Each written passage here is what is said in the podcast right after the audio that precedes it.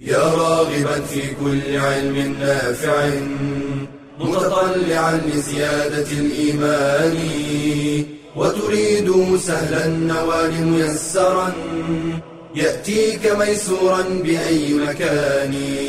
زاد زاد أكاديمية ينبوعها صاف صاف ليروي غلة الظمآن. والسنة الغراء شارحة له فهما لنا من ربنا وحيان. بشرى لنا زاد أكاديمية للعلم كالأزهار في البستان. بسم الله الرحمن الرحيم. الحمد لله رب العالمين والصلاة والسلام على أشرف المرسلين نبينا محمد صلى الله عليه وعلى آله وصحبه وسلم تسليما كثيرا. أما بعد سلام الله عليكم ورحمته وبركاته وأسأل الله العظيم رب العرش الكريم بأسمائه وصفاته أن يرزقنا جميعا علما نافعا ورزقا واسعا وشفاء من كل داء. ومع الحديث الرابع من هذه السلسلة المباركة حديث أنس بن مالك رضي الله عنه قال قال رسول الله صلى الله عليه وسلم يأتي على الناس زمان الصابر فيهم على دينه كالقابض على الجمر. رواه الترمذي وصححه الألباني. وقال صلى الله عليه وسلم إن من ورائكم أيام الصبر أيام الصبر المتمسك فيهن يومئذ أو الممسك الممسك فيهن يومئذ بمثل ما أنتم عليه له كأجر خمسين منكم. قالوا يا نبي الله أو منهم؟ قال بل منكم. أخرجه الطبراني وصححه الألباني رحمة الله عليه. الراوي مر معنا سابقا أيها الأحبة. أما المفردات فقوله يأتي على الناس زمان الصابر فيهم أي في أهل ذلك الزمان. قال الجعبري رحمه الله أي هذا الزمان زمان الصبر لأنه قد أنكر المعروف وعرف المنكر وفسدت النيات وظهرت الخيانات وأوذي المحق وأكرم المبطل. هذا في زمن سابق. كيف لو جاء رأى هذا الزمان الذي نعيش فيه الآن؟ كالقابض أي كصبر القابض في الشدة ونهاية المحنة. يعني الإنسان في ذاك الزمان الذي يتحدث عنه النبي صلى الله عليه وسلم من غربة الدين أن المتمسك بدينه كالذي يمسك على جمرة. هل دربنا يوم من الأيام لذعة النار حرارة النار؟ يمكن معظمنا مرت به هذه. فكيف بمن يقبض على جمرة؟ كم من الألم كم من الحرقة سيكتوي بها. لا يعلمها إلا الله سبحانه وتعالى. قال على الجمر جمع جمرة وهي الشعلة من النار. كأجر خمسين منكم قال شيخ الإسلام رحمه الله وقد يكون لهم أي للمتأخرين من الحسنات ما يكون للعامل منهم أي من الصحابة أجر خمسين رجلا يعملها في ذاك الزمان لأنهم كانوا يجدون من يعينهم على ذلك. وهؤلاء المتأخرون لم يجدوا من يعينهم على ذلك. يعني هنا أيضا بيان من ابن تيمية رحمة الله عليه أنه هذا السبب أنه في ذاك الزمن زمن الفتن ليس هناك لهم معين بعد الله عز وجل أحد. إنما في الصحابة كان لهم معين. الصحابة رسول الله صلى الله عليه وسلم قال الحافظ ابن حجر رحمه الله وهنا ملمح جميل يا أحبابي. آه، حديث للعامل منهم أجر خمسين منكم. قال لا يدل على أفضلية غير الصحابة على الصحابة. رضي الله عنهم. لأن مجرد زيادة الأجر لا يستلزم ثبوت الأفضلية. فالأجر إنما يقع تفاضله بالنسبة إلى ما يماثله في ذلك العمل. فأما من فاز به فأما ما فاز به من شهد النبي صلى الله عليه وسلم من زيادة فضيلة والمشاهدة فلا يعدله فيها أحد. آه هذه قضية مهمة. يا أحبابي الصحابة رضوان الله عليهم لهم القدح المعلى في المكانة. إن رتبنا البشر في الأفضلية يأتي الأنبياء والرسل. الأنبياء والرسل في المرتبة الأولى. يأتي بعدهم مباشرة احبابي الصحابة. صحابة النبي صلى الله عليه وسلم هم أفضل البشر بعد النبي صلى بعد الأنبياء والمرسلين. لا بد أن نفهم هذه القضية. الصحابة الكرام هم أفضل البشر بعد الأنبياء والرسل. ولا يناقش في هذا أحد.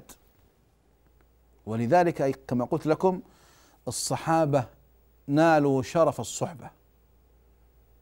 ولذلك كلهم عدول. حتى المسيء حتى المسيء عدل. حتى المخطئ حتى المخطئ عدل. لأنهم فازوا بشرف الصحبة. وأجمعت الأمة على فضلهم.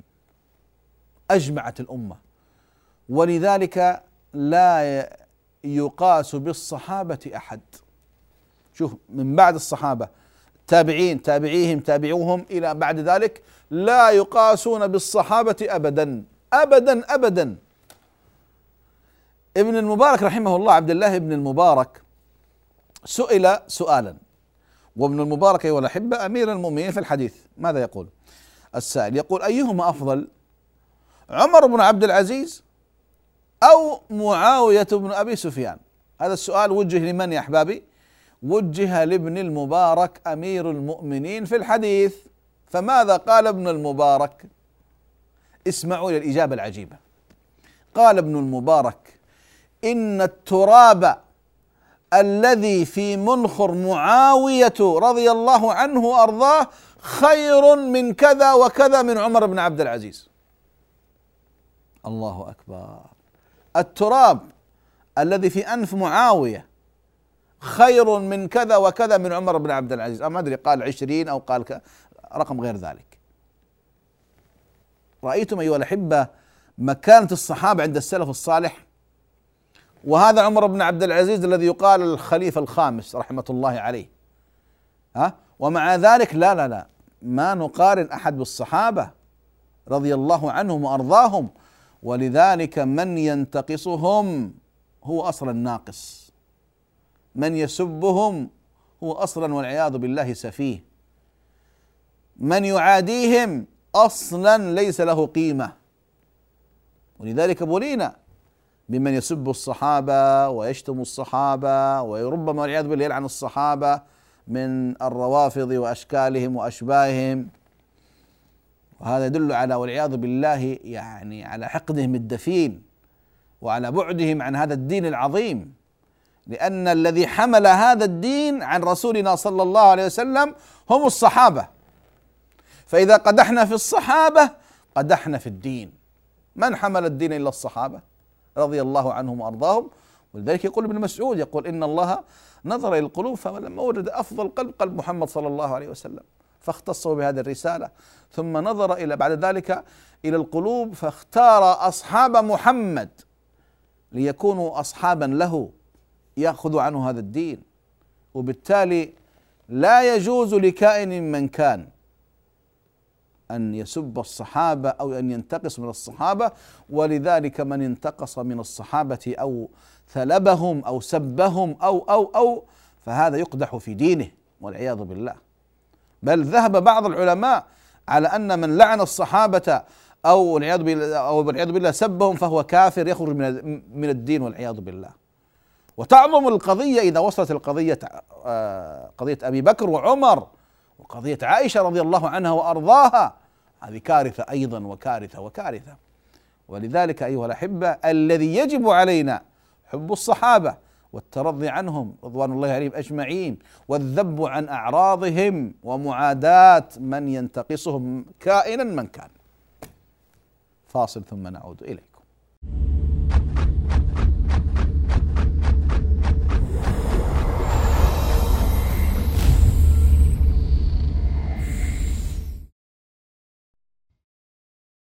يموج العالم بأنواع من المعاملات والعقود. منها الحلال ومنها الحرام. فهل تعلم هذا من ذاك؟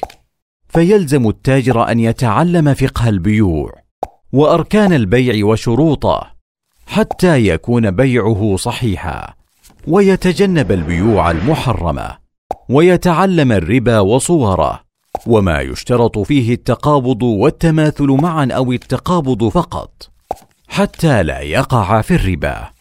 ويلزمه معرفة البيوع المنهي عنها كبيع المحرمات كالخمر والغرر كبيع الطير في الهواء وبيع ما لا يملك والقمار. ويلزمه تعلم أنواع الخيار كخيار المجلس وخيار الشرط وخيار العيب حتى لا يظلم المشتري. ويتعلم أحكام القرض ما يصح إقراضه وما لا يصح.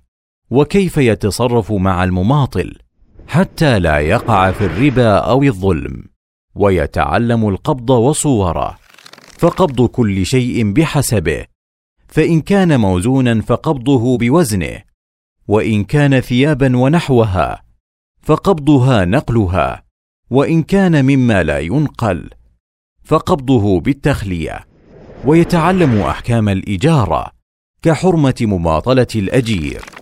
قال صلى الله عليه وسلم أعطوا الأجير أجره قبل أن يجف عرقه. ويتعلم أحكام الزكاة حتى يعرف كيف يزكي أمواله وليعلم أن الضريبة لا تغني عن الزكاة ومن احتاج معاملة تعلم فقهها حتى لا يقع في الحرام. قال تعالى وما كان الله ليضل قوما بعد اذ هداهم حتى يبين لهم ما يتقون ان الله بكل شيء عليم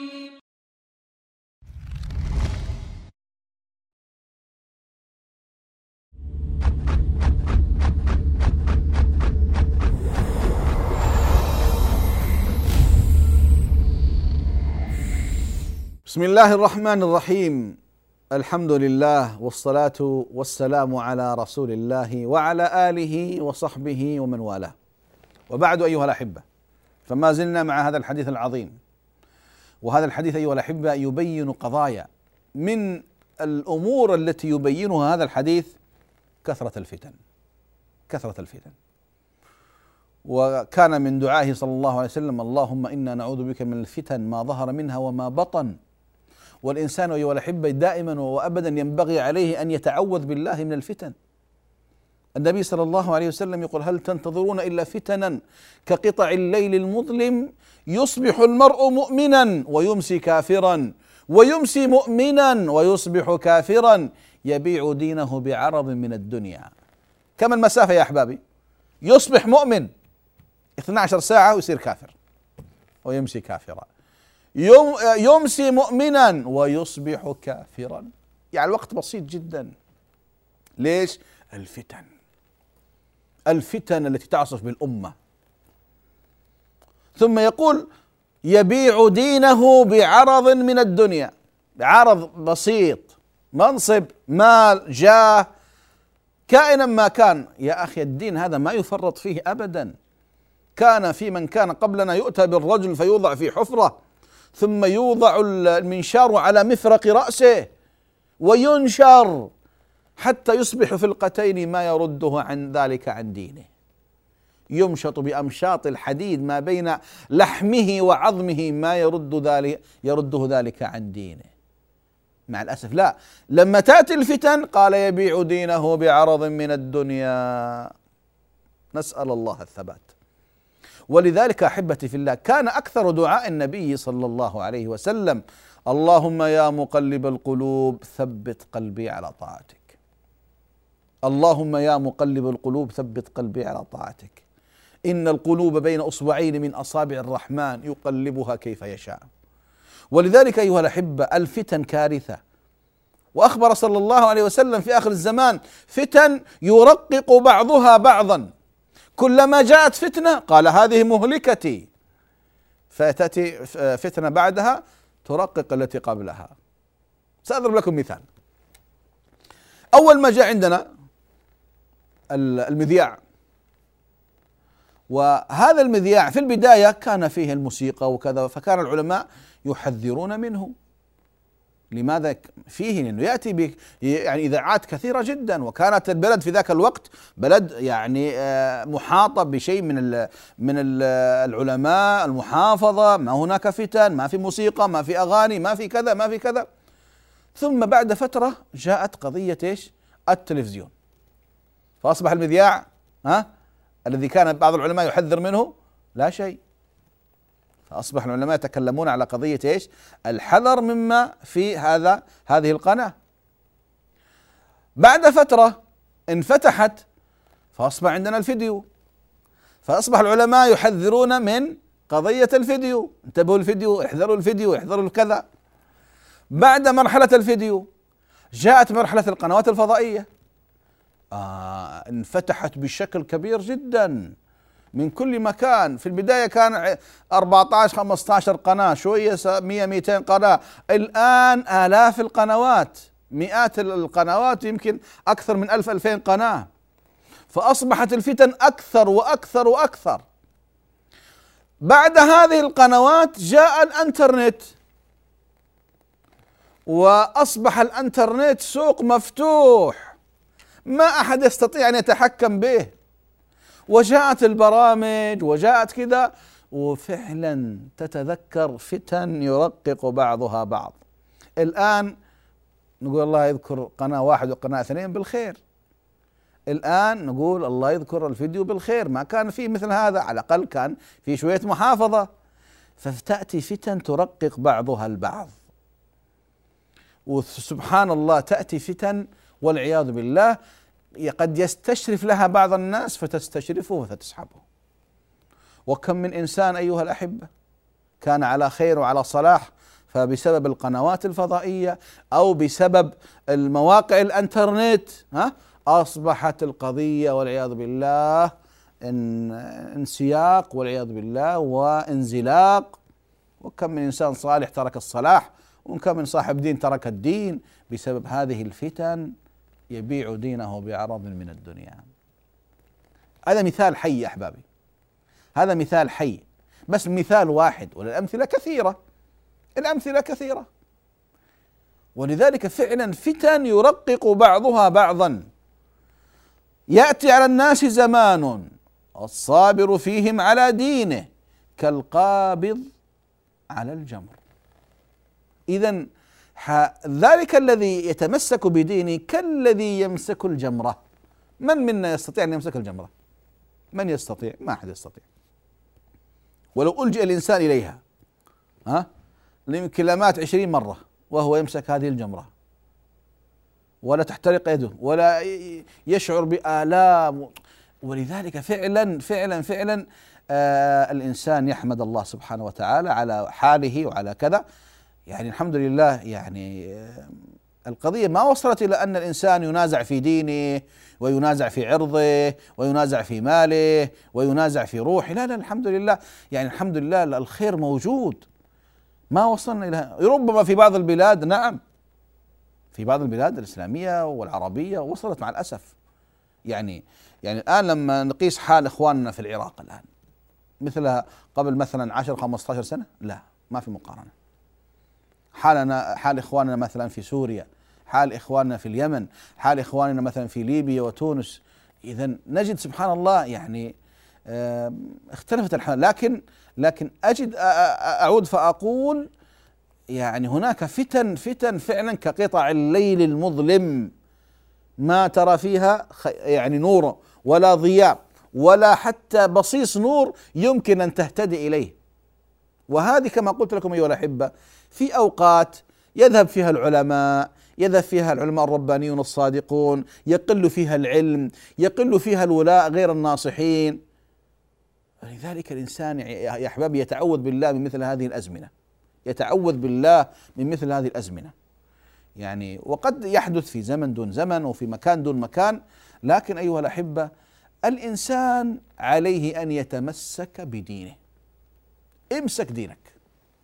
مهما كثرت الخطوب مهما ادلهمت مهما كثرت الفتن مهما انتشرت ها مهما اقتربت تمسك بدينك. ستتألم ستتألم. لك في الأنبياء أسوة وقدوة. لك في الصالحين والسلف الصالح أسوة وقدوة.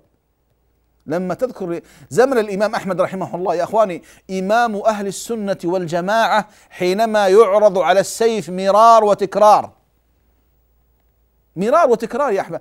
إمام أهل السنة والجماعة أحمد بن حنبل ومع ذلك عرض على السيف مرار وتكرار. وغيرهم كثير من العلماء الذين ابتلوا ابتلوا. أبو بكر بن النابلسي رحمه الله أبو بكر بن ابن النابلسي عالم من علماء مصر. وقف في وجه جوهر الصقلي وأفتى بوجوب مقاتلتهم قبل اليهود والنصارى لأن الدولة الباطنية الفاطمية كانوا يزعمون ولاتها بعض صفات الألوهية. فأفتى أبو بكر بن النابلسي رحمه الله بأنهم يقاتلون قبل اليهود والنصارى. ادعوا بعض صفات الألوهية. فجاء جوهر الصقلي يريد أن أن يترك هذه الفتوى فلم يقبل. هدد توعد جلد ما عاد عن هذه الفتوى. فأمره فصلب على جذع نخل صلب. ثم أتى بجزار يهودي جزار. فسلخه حيا. سلخه حيا. فما كان يزيد على قراءة القرآن وذكر الله سبحانه وتعالى. والجزار يسلخ والرجل حي. يقول الراوي فأدركت الجزار اليهودي الشفقة؟ قال فوكزه بخنجره في قلبه فقضى عليه وقتله. هل بلغنا هذا المكان؟ الحمد لله. ونسأل الله لا نبتلى. ولكن أقول أيها الأحبة حتى نعلم سلفنا الصالح كم صبروا. كم قتل منهم كم عذب منهم كم وكم وكم.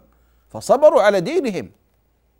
فلا يجيني واحد الآن ببعض الفتن البسيطة أو الابتلاءات البسيطة يترك الدين ويعاد الدين ويترك المسجد ويترك لا لا يا أخي. لا يا أخي. مهما حدث تمسك بدينك. كم سنعيش ستين سبعين سنة ثمانين سنة ثم ماذا؟ فنلقى الله سبحانه وتعالى على على هذا الدين. فاصل ثم نعود إليكم بإذن الله.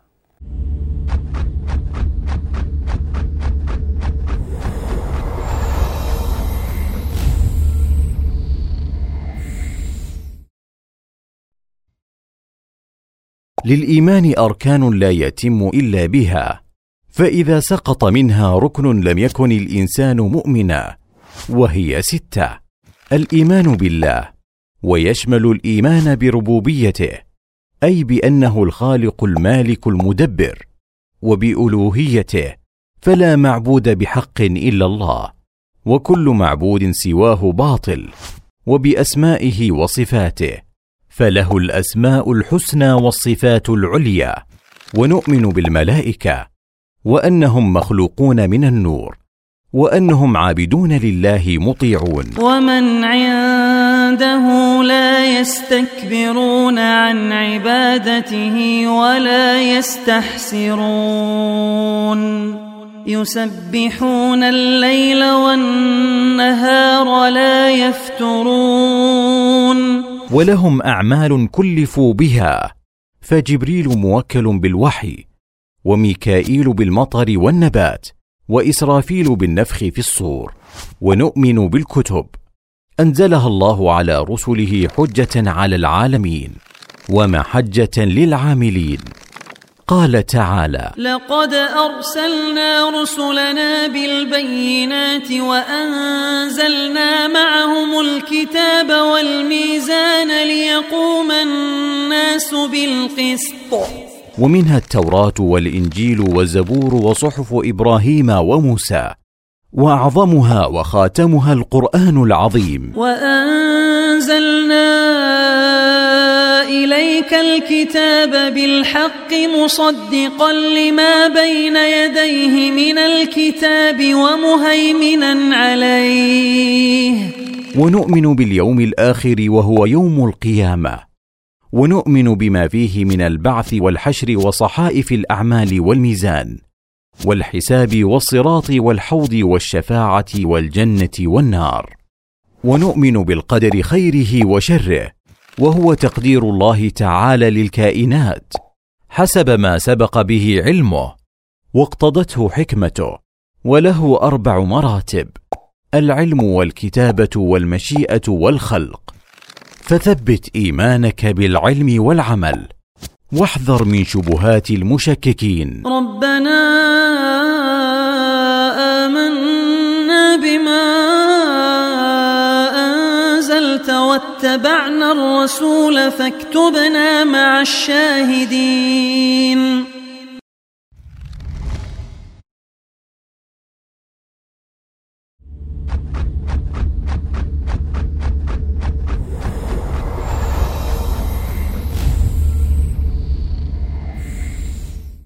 بسم الله الرحمن الرحيم الحمد لله رب العالمين والصلاه والسلام على اشرف المرسلين نبينا محمد صلى الله عليه وعلى اله وصحبه وسلم تسليما كثيرا. وبعد ايها الاحبه فما زلنا مع هذا الحديث. ان من ورائكم أيام الصبر. آه سماها النبي صلى الله عليه وسلم أيام الصبر. يجب ان تصبر. يجب ان تصبر مهما كثرت الفتن. لذلك دواء الفتن الصبر على الدين. جاءتك الفتن من كل مكان لازم تصبر. ونحن في لقاء سابق أيها الأحبة لما تكلمنا عن الصبر قلنا الصبر على الطاعة فتؤديها. والصبر عن المعصية فتبتعد عنها. والصبر على أقدار الله سبحانه وتعالى النازلة بك. ولذلك خير معين لك بعد الله سبحانه وتعالى. في زمن الفتن وانتشار الفتن الصبر والصبر من الإيمان بمنزلة الرأس من الجسد. هكذا يقول علي بن أبي طالب. الصبر من الإيمان بمنزلة الرأس من الجسد. جسد بلا رأس لا قيمة له وإيمان بلا صبر لا قيمة له. لذلك الصبر الصبر ذكر في القرآن في أكثر من تسعين موضع أيها الأحبة. إنما يوفى الصابرون أجرهم بغير حساب. والله يا أخواني وقفة جميلة. يعني سمعت أحد الدعاء يقول لو قلنا الحسنة في الصبر بعشرة يقول محسوبة. العشرة في الص... الحسنة في في الصبر بمئة محسوبة. الحسنة في الصبر بألف محسوبة. بمليون محسوبة. بمئة مليون محسوبة. لكن الله إيش يقول؟ إنما يوفى الصابرون أجرهم بغير حساب، اذا غير محسوب. غير محسوب. ولذلك لما للصبر يا أخواني من أثر عظيم جدا في مواجهة الفتن، المنكرات، البلايا، ولذلك الصبر قال أيام الصبر المتمسك فيهن يومئذ بمثل ما أنتم عليه له كأجر خمسين منكم يعني الذي يتمسك بدينه الذي يتمسك ويمسك بدينه في أيام الصبر في أيام الفتن له كأجر خمسين من الصحابة. الصحابة يستفسروا قالوا أو منهم يا رسول قال لا منكم أنتم. بل منكم. طبعا كما قال العلماء ليس دلالة على أننا سنكون أو سيكون الذين في في ذاك الزمان أفضل من الصحابة، لا الصحابة لهم مكانة، لكن كأجرهم خمسين من من الصحابة، كأجر خمسين من الصحابة. وما هذا أيها الأحبة إلا دلالة على كثرة الفتن. غربة الدين. ولا حول ولا قوة إلا بالله. بدأ الإسلام غريبا وسيعود غريبا كما بدأ فطوبى للغرباء. اذا يا عبد الله تذكر قول الله سبحانه وتعالى وما أكثر الناس ولو حرصت بمؤمنين ويقول بعد بآيتين وما يؤمن أكثرهم بالله إلا وهم مشركون ولذلك لا تنظر للهالك كيف هلك ولكن انظر للناجي كيف نجا. لما تنظر في حديث النبي صلى الله عليه وسلم يقول عليه الصلاة والسلام يقول الله عز وجل لآدم يوم القيامة يا آدم أخرج بعث النار أخرج بعث النار. فيقول آدم ومن بعث النار يا رب؟ قال من كل ألف واحد في الجنة وتسعمائة وتسعة وتسعين في النار. قال صلى الله عليه وسلم فحينئذ ترى الناس سكارى وما هم بسكارى. تضع كل ذات حمل حملها. ترى الناس سكارى وما هم بسكارى ولكن عذاب الله شديد.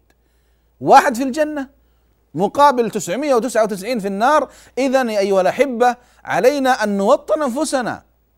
القضية ليست الكثرة لا تغتر بالكثرة بل انظر إلى المنهج. انظر إلى الدين انظر إلى الكتاب والسنة انظر إلى العلماء الناصحين الربانيين. تمسك بالكتاب والسنة. كن مع العلماء لا تبتعد عن العلماء. العلماء الصحيحين الحقيقيين الذين فعلا أجمعت الأمة على صدقهم وعلى تمكنهم وعلى حبهم. يعني هناك من يعني كما يقول وكل يدعي وصلا بليلى وليلى لا تقر لهم بذاك. العلماء الذين على الكتاب والسنة على فهم سلف الأمة وعرفت عرف سيرتهم وفضلهم ومكانتهم. ولذلك أيها الأحبة هذه الفتن وهذه الغربة آه ليس لها إلا أمور. الأمر الأول الاعتصام اولا التمس... اللجوء إلى الله. الإيمان بالله سبحانه وتعالى اولا. الإيمان بالله إيمان صادق يقيني والاستعانة به واللجوء إليه والتوكل عليه والإنابة إليه. هذه قضية مهمة هذه أول قضية في حياتنا. القضية الثانية عند عند وقوع الفتن التمسك بالكتاب والسنة. أن نتمسك بكتاب الله وسنة رسول الله صلى الله عليه وسلم على فهم الصحابة. الأمر الثالث أيها الأحبة الوقوف بجانب العلماء العلماء إن الله لا ينتزع العلم انتزاعا وإنما آه، يقبض العلم بقبض العلماء. ولذلك إذا مات العلماء هنا كارثة. ثلمه في الدين يا أحبابي. فاذا الوقوف بجانب العلماء. الدعاء الإنسان يا إخوان دائما يدعو الله سبحانه وتعالى أن ينجيه من الفتن. يسأل الله دائما آه اللهم يا مقلب القلوب ثبت قلبي على طاعتك. أن يلزم العبادة أن يلزم العبادة كما قال صلى الله عليه وسلم العبادة في الهرج كهجرة إليه كثرة الفتن إلزم دينك. إلزم مسجدك إلزم صلاتك إلزم قرآنك إلزم العبادة. عدم الخوض في الفتن ابتعد عن الفتن. ابتعد عن الفتن إلزم إلزم خاصة نفسك. من هم تحت يدك؟ لأنه أنت الآن في في زمن غربة. ولذلك إذا جاء هذا الزمان نسأل الله عز وجل ألا يأتينا. وأن يصرفه عنا. لكن إذا جاء الزمان خلاص. قدر الله ما شاء فعل. نصبر ونستعين بالله سبحانه وتعالى. نقوي إيماننا بالله. نتمسك بكتاب الله وسنة رسول الله. نكون مع العلماء الناصحين. كما قال الحسن رحمه الله. يقول الحسن كلمة جميلة الفتن إذا أقبلت عرفها العلماء. وإذا أدبرت عرفها كل أحد. لكن الفتن من يعرفها في البداية؟ العلماء فنكون قريبين من العلماء. لماذا؟ لأنهم هم الذين يعرفون الفتن. بما عندهم من علم من كتاب الله وسنة رسول الله صلى الله عليه وسلم. الابتعاد عن الغوغاء عن العوام عن عن الجهال. التمسك بالكتاب والسنة الدعاء. ولذلك هذه يا أحبابي من أهم القضايا التي تحفظ للإنسان دينه وقت إيش؟ وقت الفتن. ثم اعلم أن للصابر ما له من الأجر الذي سمعنا. خمسين من الصحابة خمسين من الصحابة. إذا جاءت الفتن وأطلت برأسها فثبتنا وأخذنا كتاب الله وسنة رسول الله واعتصمنا بالكتاب والسنة ولذنا بالله عز وجل. إن شاء الله لك أجر خمسين من الصحابة. طبعا كما قلت يعني قضية ما هي قضية الحمد لله نسأل الله سبحانه وتعالى أن يحفظنا وإياكم. آه، ما نقول الآن أتت إن جاءت إن جاءت. وما ندري ترى الفتن تطل برأسها في أي وقت من الليل أو من النهار. لكن ندعو الله يا اخوان دائما وابدا أن يحفظ الله الإسلام والمسلمين وأن يحفظ بلاد المسلمين وأن يحفظ آه، ولاة المسلمين وأن يجنبنا الفتن ما ظهر منها وما بطن. يعني أنت حتى يا عبد الله في صلاتك في صيام في قيامك في الليل عليك أن تهتم بالأمة. إذا كان رسول الله صلى الله عليه وسلم يقوم الليل يبكي ها؟ أمتي أمتي أمتي. نحن كذلك أيها الأحبة. إذا قام الواحد في فينا في الليل ولا وضع رأسه في, في, في الأرض يصلي لله. يا أخي لا تنسى الأمة. إن دعوت لنفسك وأقاربك وأهلك ووالديك لا تنسى الأمة. يا أخي ادعو الله للأمة كما كان صلى الله عليه وسلم يهتم بالأمة. أنت اهتم أيضا بالأمة يا عبد الله. ولذلك هذه من الواجبات التي ينبغي أن ننتبه لها ونتفطن إليها. إذا أحبتي في الله الفتن ستطل برأسها شئنا ولا أبينا لكن كيف نتعامل معها كما سمعنا الإيمان بالله، الاعتصام بالكتاب والسنة، لزوم العلماء، الدعاء وهكذا أيها الأحبة حتى نلقى الله سبحانه وتعالى. وهذه الدنيا دار ابتلاء. لا يمكن أن نسلم يا أحبابي في الدنيا. لكن كيف تقيم دينك؟ كيف تتعامل؟ كيف تحاول أن تقدم ولو شيء يسير؟ تأمر بالمعروف تنهى عن المنكر تصلح تدعو إلى الله. لكن جاءت الطامة الكبرى خلاص الفتن كثرت وكذا وكذا. آه إذا تمسك بدينك واصبر. اصبر يا عبد الله حتى تلقى الله سبحانه وتعالى. وأيضا أؤكد لا تكن سلبيا في التعامل. كن ايجابيا قدر ما تستطيع. وأسأل الله سبحانه وتعالى أن يجعلنا جميعا مفاتيح للخير مغاليق للشر كما أسأله سبحانه وتعالى أن يجنبنا الفتن ما ظهر منها وما بطن. وصلى الله على محمد وعلى آله وصحبه وسلم. والحمد لله رب العالمين. يا راغبا في كل علم نافع متطلعا لزيادة الإيمان. وتريد سهلا النوال ميسرا يأتيك ميسورا بأي مكان. زاد زاد أكاديمية ينبوعها. صاف صاف ليروي غلة الظمآن. والسنة الغراء شارحة له. فهما لنا من ربنا وحيان بشرى لنا زاد أكاديمية للعلم كالأزهار في البستان.